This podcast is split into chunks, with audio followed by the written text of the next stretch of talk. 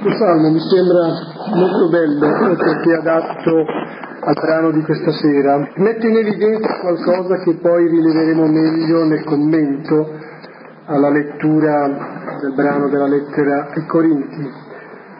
Cosa mette in evidenza? Che ehm, beh, l'uomo biblico è più propenso a stupirsi dell'azione del Signore quale viene svolgendosi nella storia, ha meno direi un senso estetico riguardo alla creazione, per cui quando c'è questo inno di lode, c'è un riferimento alla creazione, mi sembra che vada via veloce, ma in fretta, e poi arriva subito la storia, peraltro piccola storia di Israele, di un piccolo popolo.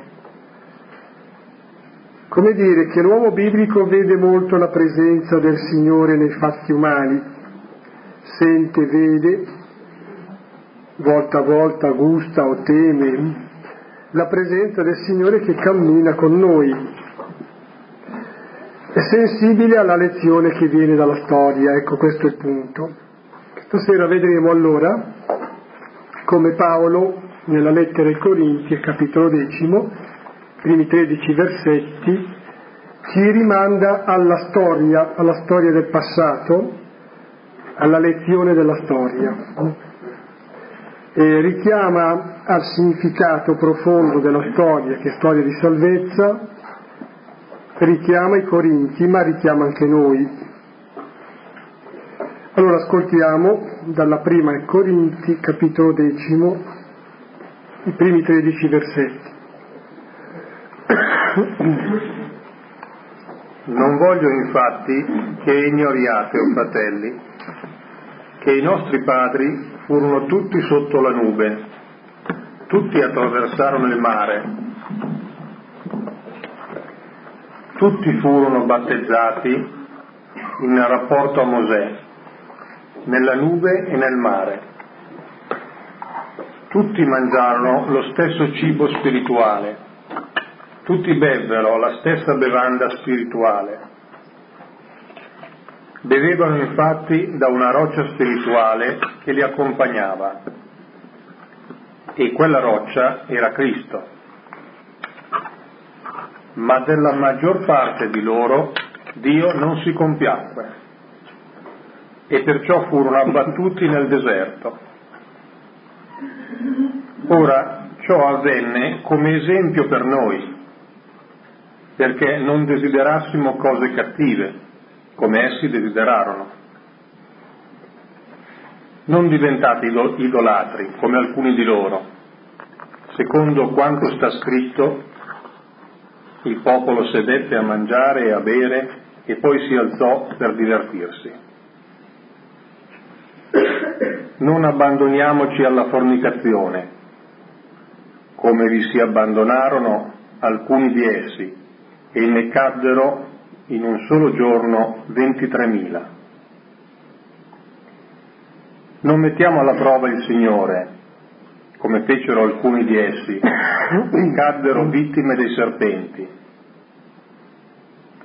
Non mormorate, come mormorarono alcuni di essi e caddero vittime dello sterminatore.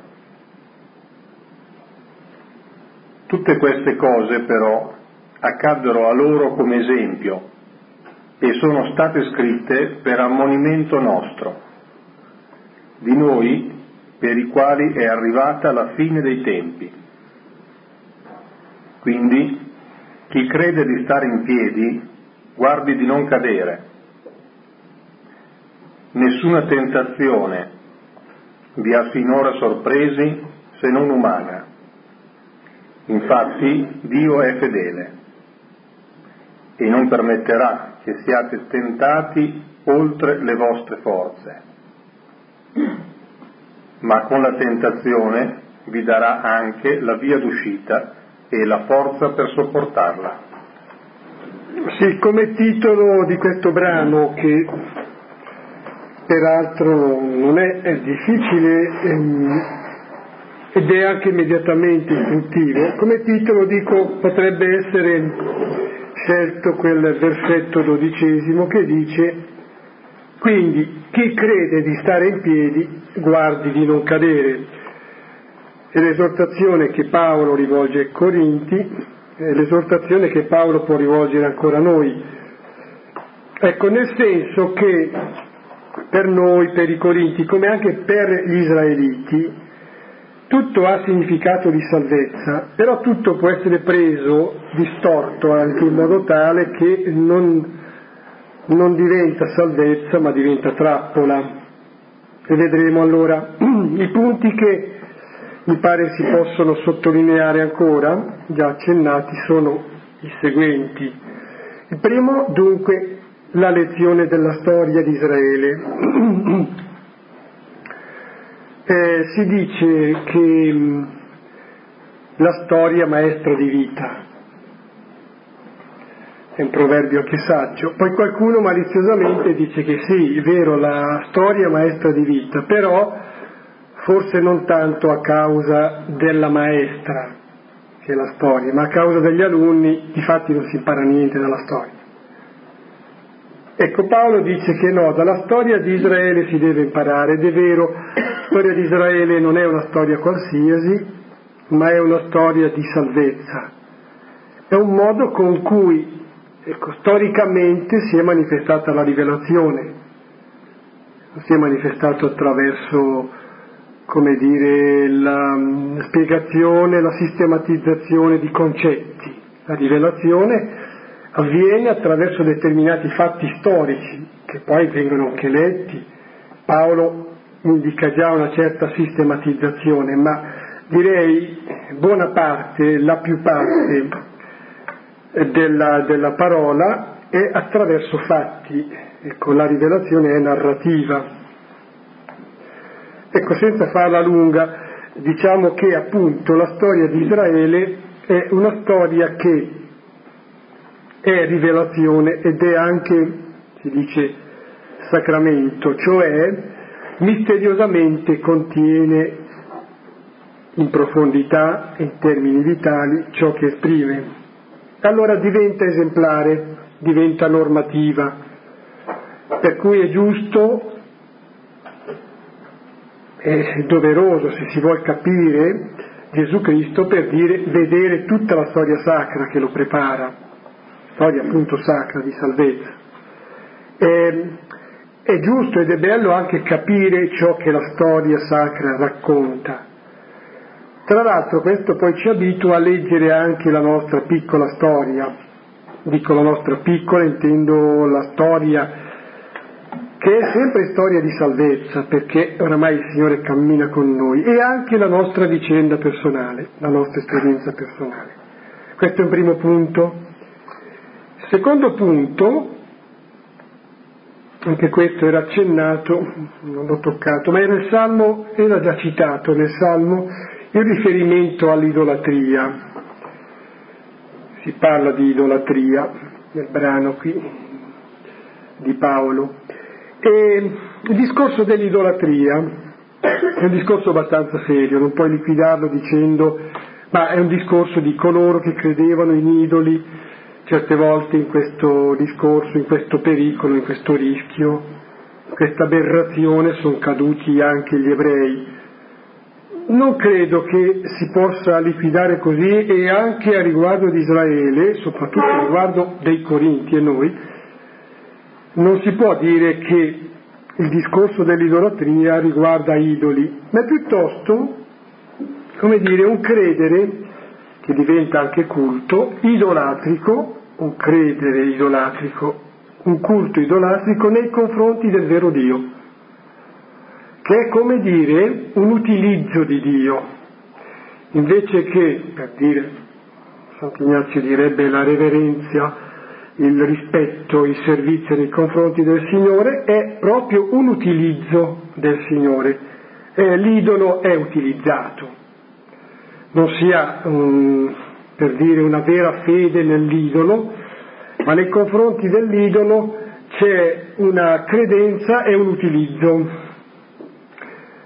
Ecco, allora nei confronti di Dio una fede idolatrica, eh, un culto idolatrico è proprio tessere un rapporto con Dio così da strumentalizzarlo, lo si strumentalizza Dio, lo si addomestica, lo si rende portatile, mi riferisco con questa espressione a, quel vitello d'oro che gli israeliti avevano costruito a un certo punto, assente Mosè sul monte, in dialogo con Dio, chissà che ne è di lui, pregano Aaron di costruire, Aaron di costruire una, un idolo, cioè di dare una forma al Dio che ci ha condotto fuori dall'Egitto.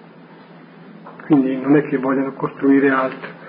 Però ecco, lo rendono portatile, per cui, per cui Israele non tanto seguirà il Signore, ma il Signore, identificato concretamente nel vitello d'oro, sarà portato, seguirà loro. Questo è... Da cui tanti consigli al Padre Eterno su come cambiare la testa del mio prossimo per raggiungere il bene o su quale è il mio bene, quindi vediamo un po' che me lo faccia, ecco, se io ho in mente bene chiaro qual è il mio bene. Sì, piegare quindi Dio alla nostra volontà invece di fare la sua, indagare e fare la sua volontà.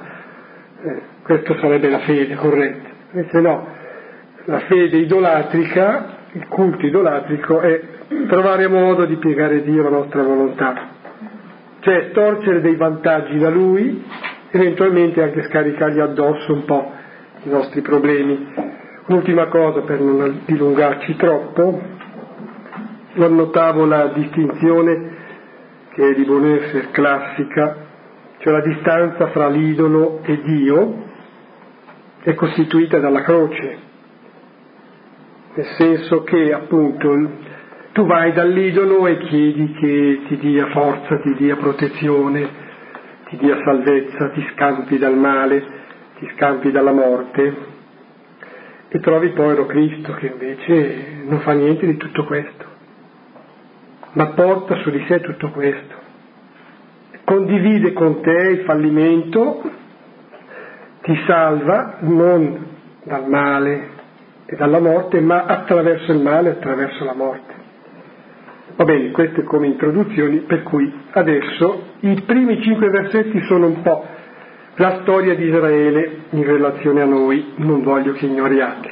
Poi, 6, 10, tutto questo che è stato detto è un esempio per noi per non desiderare il male, per non cadere nel male. 11, 13, un esempio per noi per fare il bene resistendo alla tentazione. Non voglio infatti che ignoriate, o oh fratelli, che i nostri padri furono tutti sotto la nube, tutti attraversarono il mare, tutti furono battezzati in rapporto a Mosè nella nube e nel mare. Poi fino a tre. Fino a tre. Tutti mangiarono lo stesso cibo spirituale, tutti bevvero la stessa bevanda spirituale Bevevano infatti da una roccia spirituale che li accompagnava e quella roccia era il Cristo. Sì, abbiamo mantenuto intera l'espressione, la frase. Ecco, non voglio che ignoriate, non si può ignorare, dicevo già. Una ragione è anche quella che accennavo, cioè ehm, il frutto che è Gesù Cristo nasce da questa pianta. Allora è importante conoscere questa pianta. E Gesù Cristo è come dire il risultato anche finale di un lungo cammino, che poi a sua volta è uno che cammina con noi, ma comunque occorre allora conoscere anche il cammino precedente. Interessante che Paolo dica questo, cioè, dico, Paolo è molto libero rispetto alla legge, lettera ai Galati, no? È molto libero rispetto alle tradizioni di Israele, ma rispetto alla storia di Israele sente di doverla raccomandare. Eh? Ci rimanda a questi, no, questi forti esempi del passato, no, che sono, sono, vicende anche piccole, sono vicende anche a volte disdicevoli, possiamo dire anche che sono vicende di peccato, però sono sempre istruttive perché mostrano qual è lo stile di Dio, qual è la potenza di Dio, la salvezza di Dio. Va bene, qui dice allora i nostri padri furono tutti, ripete tre volte tutti, eh? come dire, c'è una totalità, c'è un insieme per cui nessuno sfugge fuori, e per cui la salvezza è estesa a tutti, il dono è dato a tutti. Dunque sotto la nube attraversano il mare, battezzati in rapporto a Mosè nella nube nel mare. Cosa vuol dire? E sono richiamati fatti eh, prodigiosi dell'Esodo, raccontati nell'Esodo e anche nella, nel libro dei numeri, è l'epopea dell'Esodo. Altro interessante il fatto che il primo libro, il libro più importante dell'Antico Testamento, o diciamo anche il primo proprio, è l'Esodo, non è il libro della Genesi, proprio per la ragione accennata che l'attenzione dell'uomo biblico è più portata sulla storia, è più portata al vissuto, meno alla contemplazione estatica o estetica del mondo, del cosmo.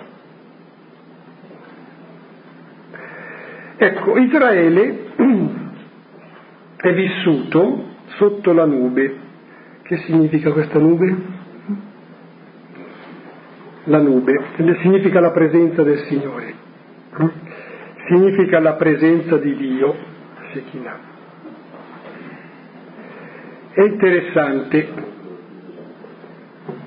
la nube, che è Cristo, lo dirà dopo, come anche Cristo la roccia, la nube è ciò che vela eppure rivela la presenza della luce, come il corpo di Cristo, la sua umanità, la sua corporeità, nasconde eppure rivela, rende presente la presenza di Dio. Furono sotto la nube, cioè sotto la presenza, la protezione di Dio. Attraversarono il mare, battezzati, eh, qui è interessante, cioè il passaggio del Mar Rosso, il mare dei giunchi, dalla terra della schiavitù che è l'Egitto verso la terra promessa, è un battesimo perché significa tre cose, cioè lo stacco dalla schiavitù, Egitto, significa la liberazione, la purificazione e significa con il cammino verso la terra promessa proprio la terra promessa, il risultato raggiunto. Battezzati nella nube nel mare. E poi due cose, dice, versetto terzo e quarto. Tutti mangiarono lo stesso cibo spirituale, tutti bevvero la stessa bevanda spirituale. Mangiare, bere, cioè vivono di, come noi viviamo di e Corinti vivevano di. Di che cosa? Hm? Mangiarono lo stesso cibo spirituale, ben riferito alla manna, Esodo 16, versetto quarto. Questo cibo strano che eh, viene dal cielo, eh, viene chiamato anche pane del cielo, e però lo trovi sulla terra. Questo cibo che è detto spirituale, ma non è che abbia effetti spirituali e non fisici anche, eh, biologici, biochimici, no, è un vero cibo, come l'acqua che scaturisce dalla roccia è una vera bevanda, però e l'uno e l'altro significano qualcosa sul piano spirituale. Per il modo con cui sono dati, sono un dono, sono un dono. Rappresentano direi fortemente ecco, questo aspetto di dono. E praticamente hanno già quasi una funzione, usavo prima parola un po' strana, di sacramento, cioè nascondono una realtà misteriosa che Dio eh, nutre, sfama e disseta il suo popolo. Tant'è che appunto la manna verrà a significare poi l'Eucarestia, questo cibo misterioso, manhu, che è. E l'acqua significa, anche la parola è lo spirito, ma significa, significa il sangue anche di Cristo. Dunque tutti mangiarono lo stesso cibo spirituale, bevvero la stessa bevanda spirituale. Bevevano, Bevevano infatti da una roccia spirituale che li accompagnava e quella roccia era il Cristo. Beh, c'è solo da rilevare che è bella l'immagine, questa roccia che li accompagnava, non solo la nube che ha una certa consistenza, ma capisco che si possa muovere, non capisco come faccia a muoversi questa roccia spirituale che è il Cristo, che cammina, li accompagna. Però è così, di fatto.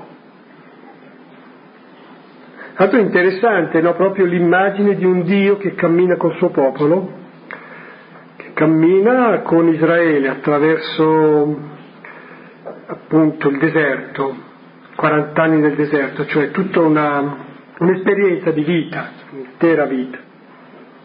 E cammina però, non vi viene in mente qualche brano del Vangelo? Luca capitolo 24, cammina con i discepoli, i discepoli tristi che fuggono da Gerusalemme, si accompagna con loro ed è davvero roccia da cui sgorga, sgorga l'acqua.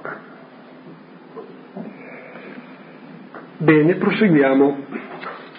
Ma della maggior parte di loro Dio non si compiacque e perciò furono abbattuti nel deserto. Un po' duro questo versetto quinto, però si può capire, eh, al di là dell'immediata durezza delle parole, sembra quasi che ne abbia colpa Dio, no? Dio non, non gli vanno, poi furono abbattuti, ti viene il sospetto che sia stato lui ad abbatterli, no? Eh. No, ecco, pare proprio da intendere la realtà. Eh. Questa è parola di Dio, quindi prende su di sé la responsabilità, ma la responsabilità è dell'uomo, nel senso che gli israeliti non, um, non erano tanto contenti di Dio, eh. Non lo capivano, si attaccavano magari anche ai suoi doni, però non riuscivano a risalire dai doni attraverso la mano, arrivare al donatore e non, non amavano tanto Dio, si lamentavano un'espressione per tutte, Esodo 17, 7, quando si chiedono davvero se Dio è in mezzo a noi sì o no. E questa cosa irrita, fa restare male il Signore. Oppure anche quando, e qui viene fuori la citazione che sta sotto al furono abbattuti nel deserto, numeri 14, 16, quando dicono per bocca di Mosè, ma il Signore fa una figuraccia anche di fronte agli egiziani, perché questi egiziani diranno, vedi com'è stato quel, quel Dio, li ha adescati, li ha condotti fuori dall'Egitto e poi nel deserto non ce l'ha fatta a trarli in salvo, anzi lì nel deserto li fa morire, li fa perdere.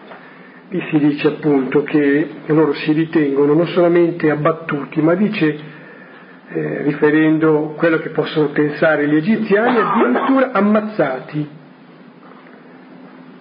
Comunque questa è la constatazione, questo è il fatto, il dato storico, che non c'è feeling fra il popolo e Dio e il popolo perisce. Ora, ora ciò avvenne come esempio per noi perché non desiderassimo cose cattive come essi le desiderarono.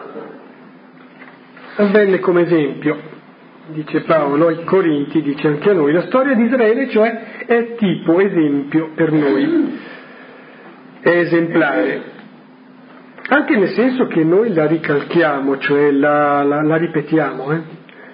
Eh, ci sono delle costanti che si ripetono, Comunque dice, ecco, lì ti è posta dinanzi perché tu impari la lezione, perché tu apprenda, beh, cominci pian piano a leggere quello che succede, quello che può succedere anche a te. E in parte in modi diversi, succede a te. E il motivo è questo, il motivo è che non desiderassimo, non desideriamo cose cattive. Allora il punto, il problema è desiderare la volontà di Dio. Il problema è questo, desiderare la volontà di Dio o abbandonarci alla disobbedienza a Lui, alla Sua parola. Questa è la cosa cattiva. La salvezza è obbedire, sintonizzarsi con Lui, dargli fiducia, camminare sapendo che Lui cammina con noi. La salvezza è desiderare bene che Lui ci dona, è Lui stesso, e non fare dei Suoi doni l'idolo, l'idolo della propria salvezza, quasi impadronendocene e strumentalizzandoceli. Settimo, non diventate idolatri come alcuni di loro, secondo quanto sta scritto, il popolo sedette a mangiare e a bere e poi si alzò per divertirsi.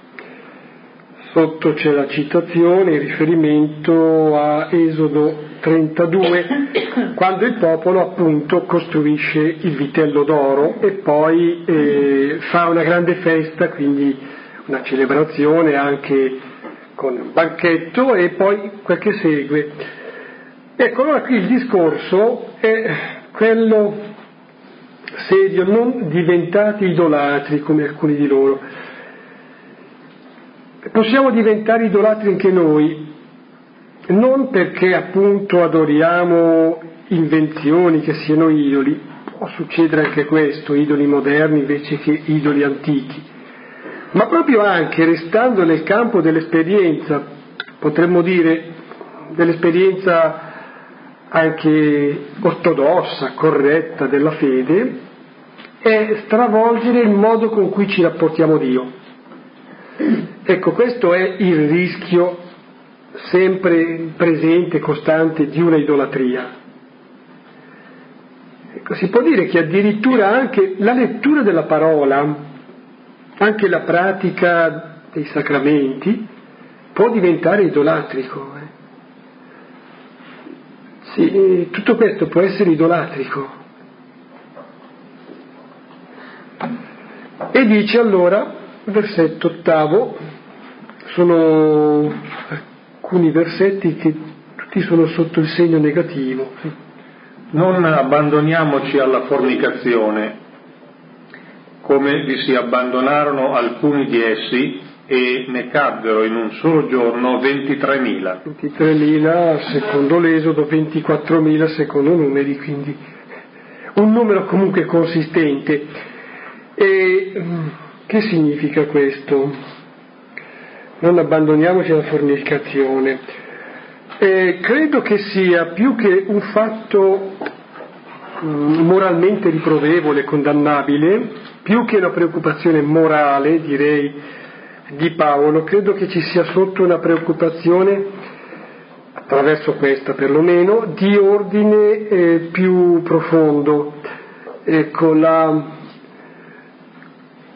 questa fornicazione è proprio, eh, da un punto di vista del rapporto con Dio, pensare di attingere altrove la vita che non da Lui. Eh, c'è sempre uno stravolgimento in quelli che aderiscono a culti idolatrici e poi frequentano anche dei culti che eh, coinvolgono anche a questo livello, sempre presente un, eh, sottolineato uno stravolgimento da un punto di vista proprio di, di fede, di adesione al Signore. Fornicazione o adulterio più che un fatto morale, è un fatto eh, di fede nei confronti del Signore. Ecco, è il tradimento del Signore, è l'abbandono del Signore e l'andare con un altro rispetto al Signore. È inteso così, ecco, proprio con un significato direi di fede, teologico, religioso. Non mettiamo alla prova il Signore, come fecero alcuni di essi, e caddero vittime dei serpenti. Si riferisce a quanto è detto nel libro dei numeri e ecco, forse è interessante mettere in evidenza il fatto del cadere vittima dei serpenti, dove è chiaro l'allusione, il riferimento a Genesi 3, cioè nel giardino, quando l'uomo la prima coppia cade vittima del serpente. E sempre si è vittima del serpente quando, quando non si crede al Signore, quando non si crede alla sua parola, quando si ha un'idea sbagliata di Lui. Ecco, tante volte è stato ricordato appunto Genesi 3 proprio per il fatto di un'idea è stato detto così letteralmente, di un'idea satanica nei confronti di Dio, un'idea satanica di Dio, cioè di uno che non vuole tanto il nostro bene, ma lo si sente come invidioso, geloso della nostra vita, del nostro successo. Non tanto uno che vuole dare, ma quanto uno che vuole esigere. Ecco, allora questo è, è alla base. Poi per quel che riguarda il tentare Dio è da intendere come un pretendere davvero che lui obbedisca a me invece che io a lui. Questo ancora perché io non mi fido che lui possa fare il bene di cui ho bisogno. E poi ancora non mormorate, come mormorarono alcuni di essi e caddero vittime dello sterminatore sì, caddero vittima di se stesse, lo sterminatore non è che sia qualcosa di estrinseco, in fondo il male germina morte in chi lo, lo ammette, in chi lo accoglie. Quanto al mormorare, eh, beh, è piena la Bibbia nell'Antico Testamento, là dove racconta il cammino del deserto, piena di mormorazioni. Mormorazioni contro Mosè, contro Aronne, mormorazioni contro Dio. Ecco, e, beh, la mormorazione credo che sia proprio, è istintiva, è il brontolare, è il preoccuparsi e quindi esprimere la propria preoccupazione, la propria sfiducia, ma non è la confessione della difficoltà, eh, non è la confessione anche attraverso il dialogo, la richiesta con, di Dio, la richiesta di un aiuto da parte di Dio. La mormorazione è qualcosa veramente di um, biblicamente dannoso, è un intralcio. Per quello che Paolo, l'abbiamo visto in altri capitoli, tutt'altro che propenso alla mormorazione, dice addirittura che devi vedere con un occhio, devi, puoi, puoi vedere con un occhio limpido quello che avviene, constatare anche ciò che c'è di male, ma più in profondità capire che quello che, che avviene è attraversato da una volontà di salvezza da parte del Signore. Ecco, la mormorazione in fondo è espressione di, di cecità, espressione di una mancanza di fede, mentre invece quella prospettiva che offriva Paolo eh, diventava addirittura l'entusiasmo, vedendo le cose dal punto di vista di Dio, e diventava riconoscenza, Eucaristia. Ecco, direi proprio la mormorazione contrapposto, è il contraddittorio dell'Eucaristia. L'Eucaristia dice bene, dice grazie, la mormorazione dice no. Tutte cose, tutte queste cose però accaddero a loro come esempio e sono state scritte per ammonimento nostro, di noi per i quali è arrivata la fine dei tempi. Sì, dice che queste cose sono, sono, sono accadute a loro, ma come esempio. Beh, quello che è accaduto è accaduto, potremmo dire noi possiamo leggere come esempio quello che è successo. Ad esempio la lettera agli ebrei, lettera agli ebrei, capitolo undicesimo, è proprio una lettura in termini di fede, è una lettura di quello che è avvenuto ai diversi padri. Potete magari guardarla, ecco, non ho preparato un elenco di testi che possano servire d'approfondimento, ma questo può essere raccomandato senz'altro.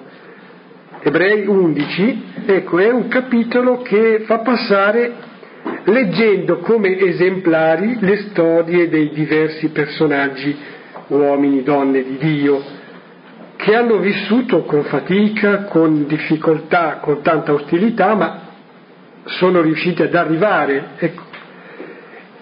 Questo mi pare possa significare un po' eh, l'esempio e l'ammonimento nostro nostro di noi per i quali è arrivata la fine dei tempi.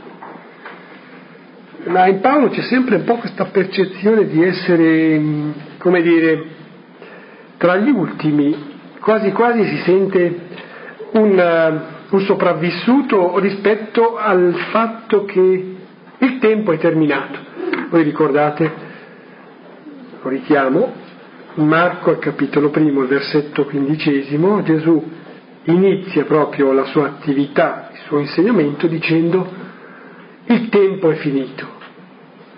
In effetti, mettila termini pur semplici, il tempo dell'attesa, il tempo che era di preparazione, è finito. Con l'arrivo di Gesù incomincia l'ultimo giorno.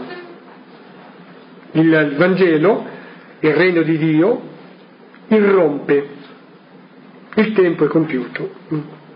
Quindi, quindi dice noi per i quali è arrivata la fine dei tempi, se ci sarebbe nel testo originario anche fini dei tempi. Va bene, il versetto seguente, arriviamo verso il termine. Quindi chi crede di stare in piedi guardi di non cadere. Questo è, dicevo, un po' il titolo che si potrebbe premettere, cioè una cosa molto operativa, ecco, molto, voglio dire, sul piano molto pratico, rivolta ai Corinti, rivolta anche a noi. Chi crede di stare, guardi, cioè la morale della storia.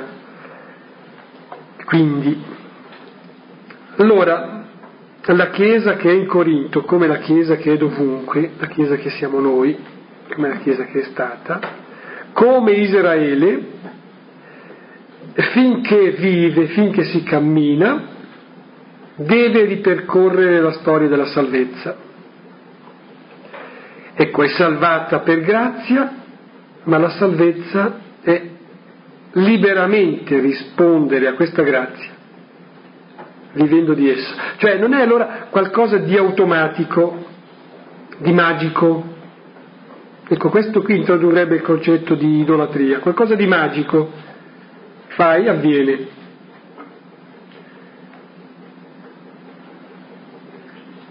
Nessuna tentazione vi ha finora sorpresi se non umana.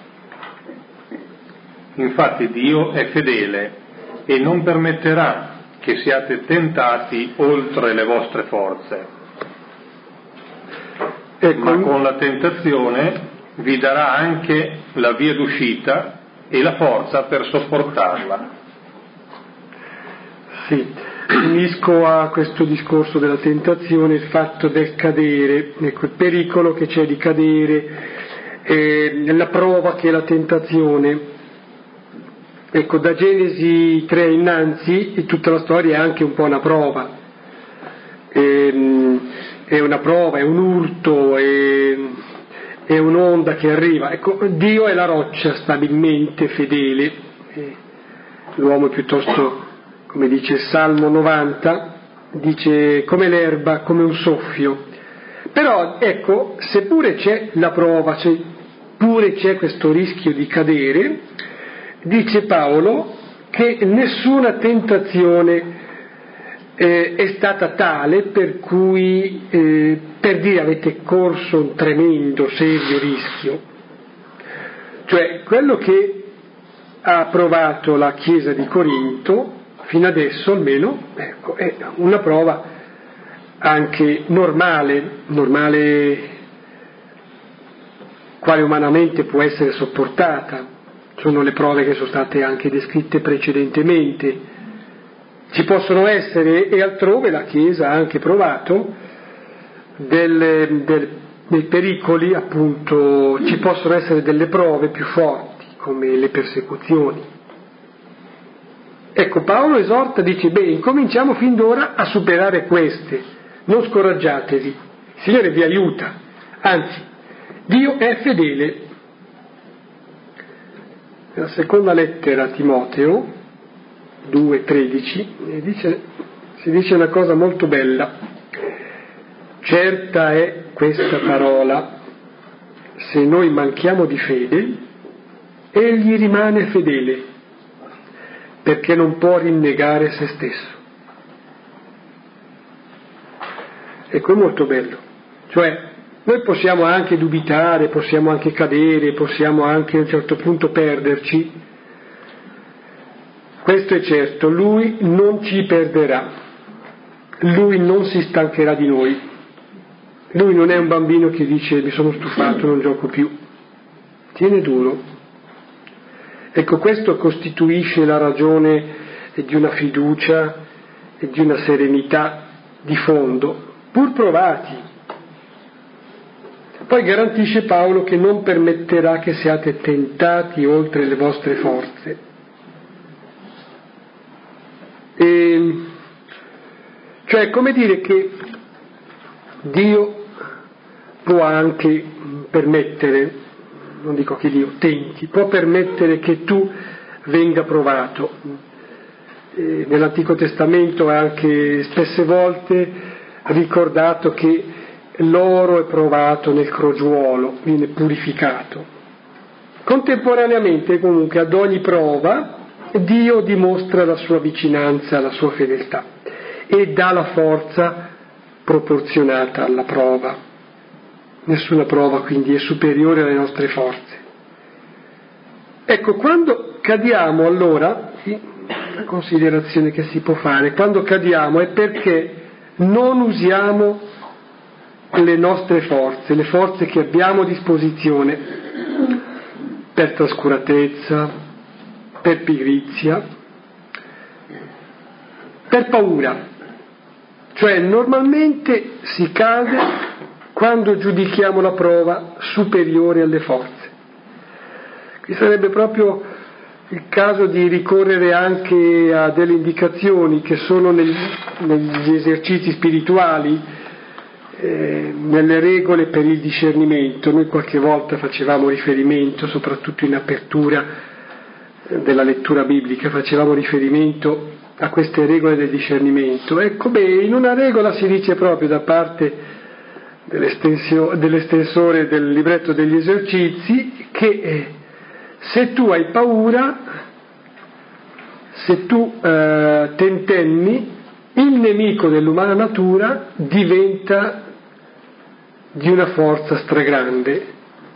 Se tu prendi coraggio, non nella presunzione, ma nella fiducia del Signore, il nemico si indebolisce. Per questo allora Paolo, credo, raccomandi di resistere con coraggio e allora si vince. Se hai paura, cadi. E qui voglio citare poi ora un'espressione, si potrebbe andare a cercare, Isaia 30, 15, un'espressione molto bella e la possiamo ritenere così proprio nella chiusura di questi versetti che abbiamo cercato di commentare, cioè Isaia 30, 15. Come dire che la soluzione ci viene mh, fornita, ci viene data, se abbiamo fiducia in Lui, se non ci lasciamo prendere dal panico, se non ci lasciamo cavalcare dallo sconforto, dalla sfiducia. Vai. Poiché il Signore Dio, il Santo di Israele, dice, nella conversione e nella calma sta la vostra salvezza, nell'abbandono confidente sta la vostra forza. Così. Tenetelo a mente questo. Eh? Eh? Isaia 30, versetto 15.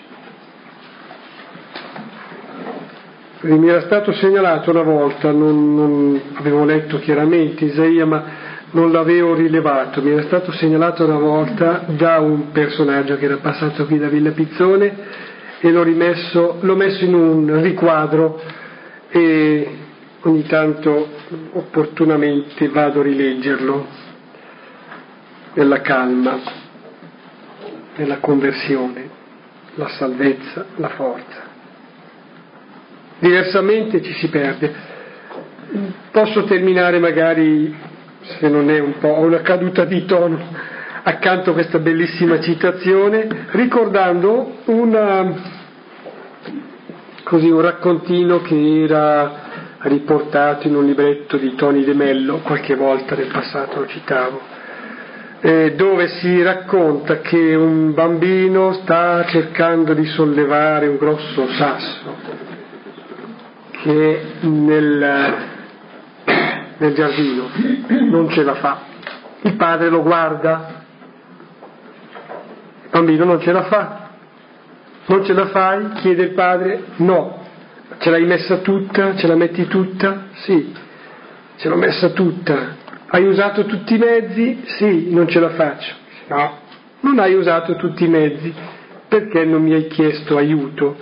Ecco, a volte appunto di fronte alle difficoltà noi eh, puntiamo, facciamo affidamento o pensiamo di poter puntare a fare affidamento solo sulle nostre forze. Ecco, esattamente ci richiamava ad altro questa bella citazione di Isaia.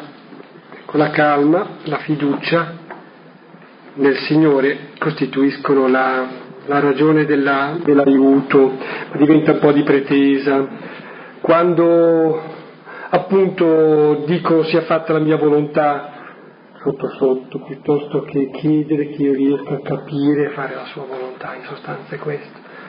Quando utilizzo anche, forse non è più il caso nostro, ma in una certa religiosità, non è che si voglia mettere sotto, sotto giudizio, ma una certa religiosità non è che si voglia mettere sotto sotto giudizio, ma una certa religiosità, anche i sacramenti diventavano piuttosto un gesto magico, ecco. non un'espressione di fede, ma qualcosa di peggio di un'abitudine.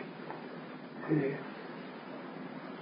diventava un fatto quasi io faccio questo do uddes, cioè dopo tutto sei impegnato a è un po' l'uccisione insomma, di un rapporto di fede, di un rapporto che significa accoglienza di un dono. Cioè, come dire, io lavoro, dopo però voglio il salario. Culto idolatrico? Anche prima. Eh? Dammi il salario che poi lavorerò. no, il culto idolatrico è quello del fratello maggiore in Luca 15 rispetto al minore, quello che se ne va, il figlio prodigo, maggiore resta in casa, ecco, è un servizio da schiavo. Eh,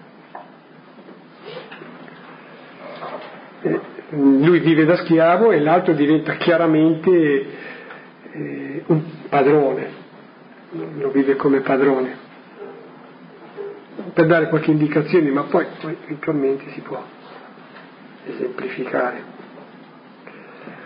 Qualcosa che avete colto come positivo, di aiuto per voi?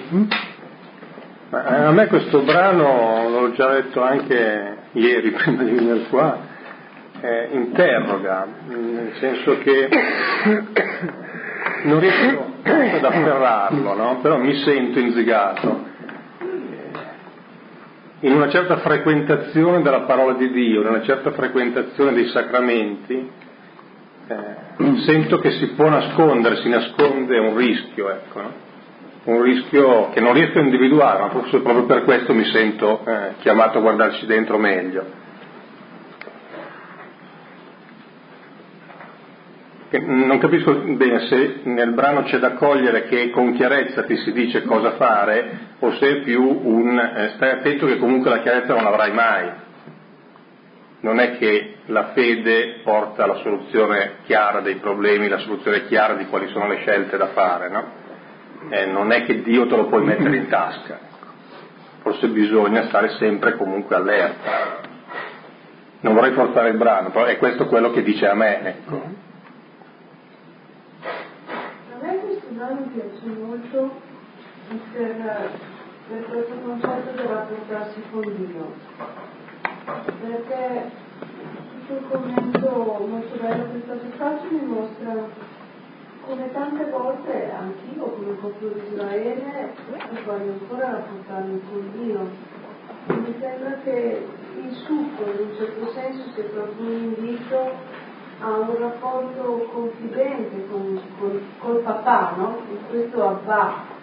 Eh, proprio, mi è piaciuta molto questa storiella finale del bambino nel, nel giardino che non sa sasso e, e proprio ho visto anche recentemente che anche in momenti difficili e quando il Signore mi ha dato proprio di, di sentirmi piccola, di chiedere il suo aiuto, l'ho, sperimentato molto più facilmente che in altri momenti prima in cui ero un po' in questa situazione idolatrica. Parlo al passato, sicuramente ci sono ancora e chissà quante volte ancora cadrò, ecco, però oggi mi richiama questo, questo invito a, a, sentire Dio come papà e a sentirmi io come la piccolina che, ho, che senza di lui non posso fare niente, che invece con lui posso veramente anche passare le montagne. E poi mi è piaciuta molto questa regola del discernimento, del non avere paura. E, ed è vero, sono proprio così, perché l'avversario quando si ha paura picchia, no. E a riguardo, se, se posso, vorrei chiedere, sento spesso citare queste regole di discernimento, che mi interessano molto, ma eh, cosa sono degli esercizi, cioè sì. sarebbe possibile avvicinarsi di più? Ma ci eravamo riproposti, ci eravamo riproposti, Silvano si riproponeva, di presentarli pian piano, ecco, snocciolandole. Per un po' abbiamo tenuto fede, poi sopraffatti dalle cose. Dunque, sono contenute nella parte finale del libretto degli esercizi di Ignazio, in numeri 313 avanti, presso poco. Sono mm, proprio delle più che regole, vengono sotto il titolo di regole, ma sono delle indicazioni descrittive o anche proprio normative, normative, indicative di come comportarsi leggendo quello che passa dentro di noi. Regole per fare qualche chiarezza, avvertire, fare qualche chiarezza in ciò che passa dentro di noi in termini di consolazione e di desolazione sono piuttosto asciutte, qual è lo stile poi di Ignazio, non è che conceda molto eh, così a un certo stile letterario, però sono frutto di un'esperienza, più che di riflessione sono frutto di un'esperienza. Anzi dirò, si conceda questa citazione, che nell'autobiografia di Ignazio, non scritta ma dettata quasi da lui, al numero 8 dice che l'inizio della sua vita spirituale, l'inizio di una ripresa, di una vera conversione, è coinciso esattamente con rendersi conto, con il realizzare, cioè il discernere quello che avveniva dentro di lui. Si riferisce al fatto che essendo in convalescenza, dopo l'incidente che gli era accorso, eh, si buttava a fantasticare quello che avrebbe fatto per una sua carriera umana, per una sua carriera e avventura eh, amorosa e poi, eh, non essendoci altri libri, eh, si era messo a leggere la vita di Cristo, una, un'antologia di vite di santi. Che sfortuna! Come sfortuna? Fortuna. Il caso. Ecco, e allora dice che eh, provava sentimenti diversi, contrapposti, Ecco, quando si fermava a fantasticare, dice, era anche molto interessato, coinvolto, però tutto questo lasciava, come dire, una specie di traccia di stanchezza e di tristezza anche, di vuoto. Mentre invece quando leggeva la vita di Cristo e l'antologia Vite di Santi, e sentiva perdurare dentro, dentro di sé qualcosa che lo consolava. Dice lì ho avuto un primo sentore eh, di questi spiriti, lui dice, cioè queste emozioni, queste spinte diverse che si alternavano dentro di lui. E lì ha cominciato così a capire anche come ci si dovesse regolare. In seguito a quello ha scritto una prima serie di indicazioni, sono 14, che riguardano piuttosto le difficoltà, le pesantezze, le desolazioni. E poi la seconda serie sono otto che riguardano piuttosto un argomento più sottile, come regolarsi nelle consolazioni per capire bene, bene se vengano da Dio oppure siano una suggestione che derivi da noi o dal nemico dell'umana natura. Comunque sono contenute nel libretto degli esercizi, proprio nella parte finale. Credo si può trovare, nelle librerie si può trovare gli esercizi di Sant'Ignazio di Loyola non vorrei essere filosofo, poi non è che mi fa. Fare gli esercizi di leggere il libretto del solito. Raccomanderò allora Silvano di riprendere il commento del, eh, delle regole per il discernimento. Qualche altro, qualche altro rilievo?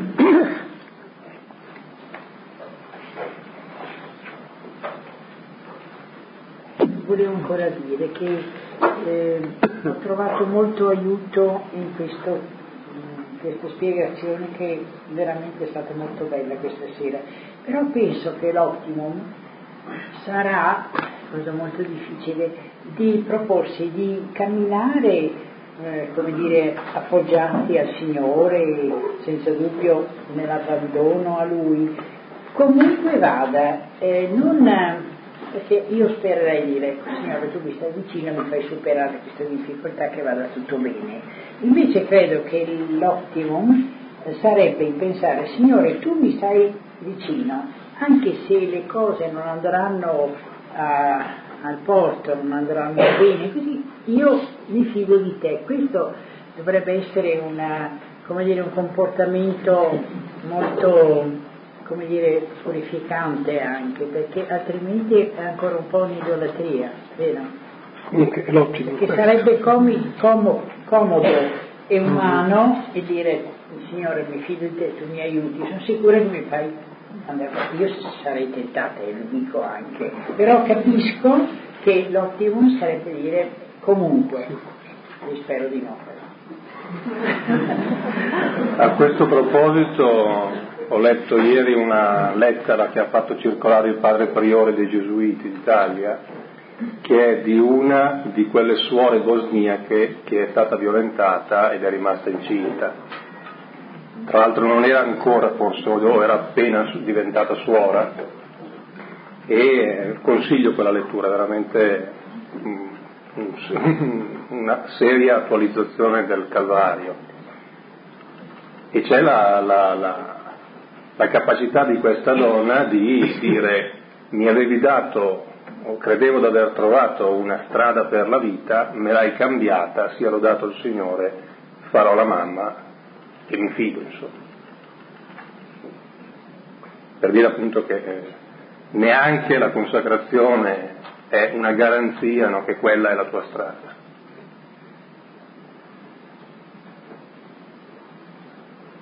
E magari lunedì lunedì della settimana prossima, siccome hanno fatto già girare questa, questa lettera, si può um, darla anche come augurio padre Gian Giacomo Rotelli, che impropriamente è stato detto il priore dei Gesuiti e provinciale d'Italia, ah, Gesuiti, che era qui appunto, ha mandato come augurio una sua piccola considerazione che introduce poi questa lettera di questa giovanissima suora.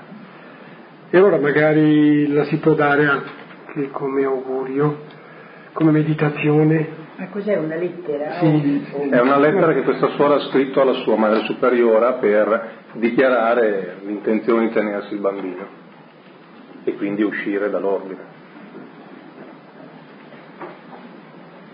Io pensavo riguardo a di pensieri. Fondamentalmente questo, che, l'uomo è portato a dire sì al suo Signore perché per questo è stato creato, per l'alleanza, per, per l'amicizia, per la lode, insomma un rapporto d'amore e credo che sottovalutiamo il tentatore in tutto questo, no? che ci bombarda, che ci fa appunto avere quegli atteggiamenti che sono fonti profondo, sconoscere Dio per quale Lui è e lo facciamo un po' a nostra immagine e somiglianza, no? per cui la paura, per cui il turbamento, per cui l'angoscia. È, è una tentazione che, che continua sotto 100.000 sfaccettature. Per cui io cammino anche questo piano piano che. Però almeno avere questa, questa volontà, questa certezza, questo desiderio di, di lasciarsi incontrare, di rispondere positivamente perché lo sappiamo così un po' adesso il nostro movimento il resto va bene. E poi l'altra cosa che mi ha molto colpito è il discorso della nube. È un discorso che si fa nell'Antico Testamento, no? però questa nube è presente sempre e per tutti. Allora pensavo, da quando questa nube di Dio si è, si è fatta presente in Gesù Cristo, Mamma mia, se allora Dio era presente con l'incarnazione di suo figlio addirittura, questa presenza di qualcosa di inaudito, di Dio era così allora con l'incarnazione di suo figlio che ha condiviso fino alla croce questa nostra povera umanità, insomma c'è da veramente da sperare per tutti. Questa immagine della nube è suggestiva Comunque io porterei l'attenzione, proprio anche avviando a conclusione, porterei l'attenzione mh, mm, su quello che è il significato,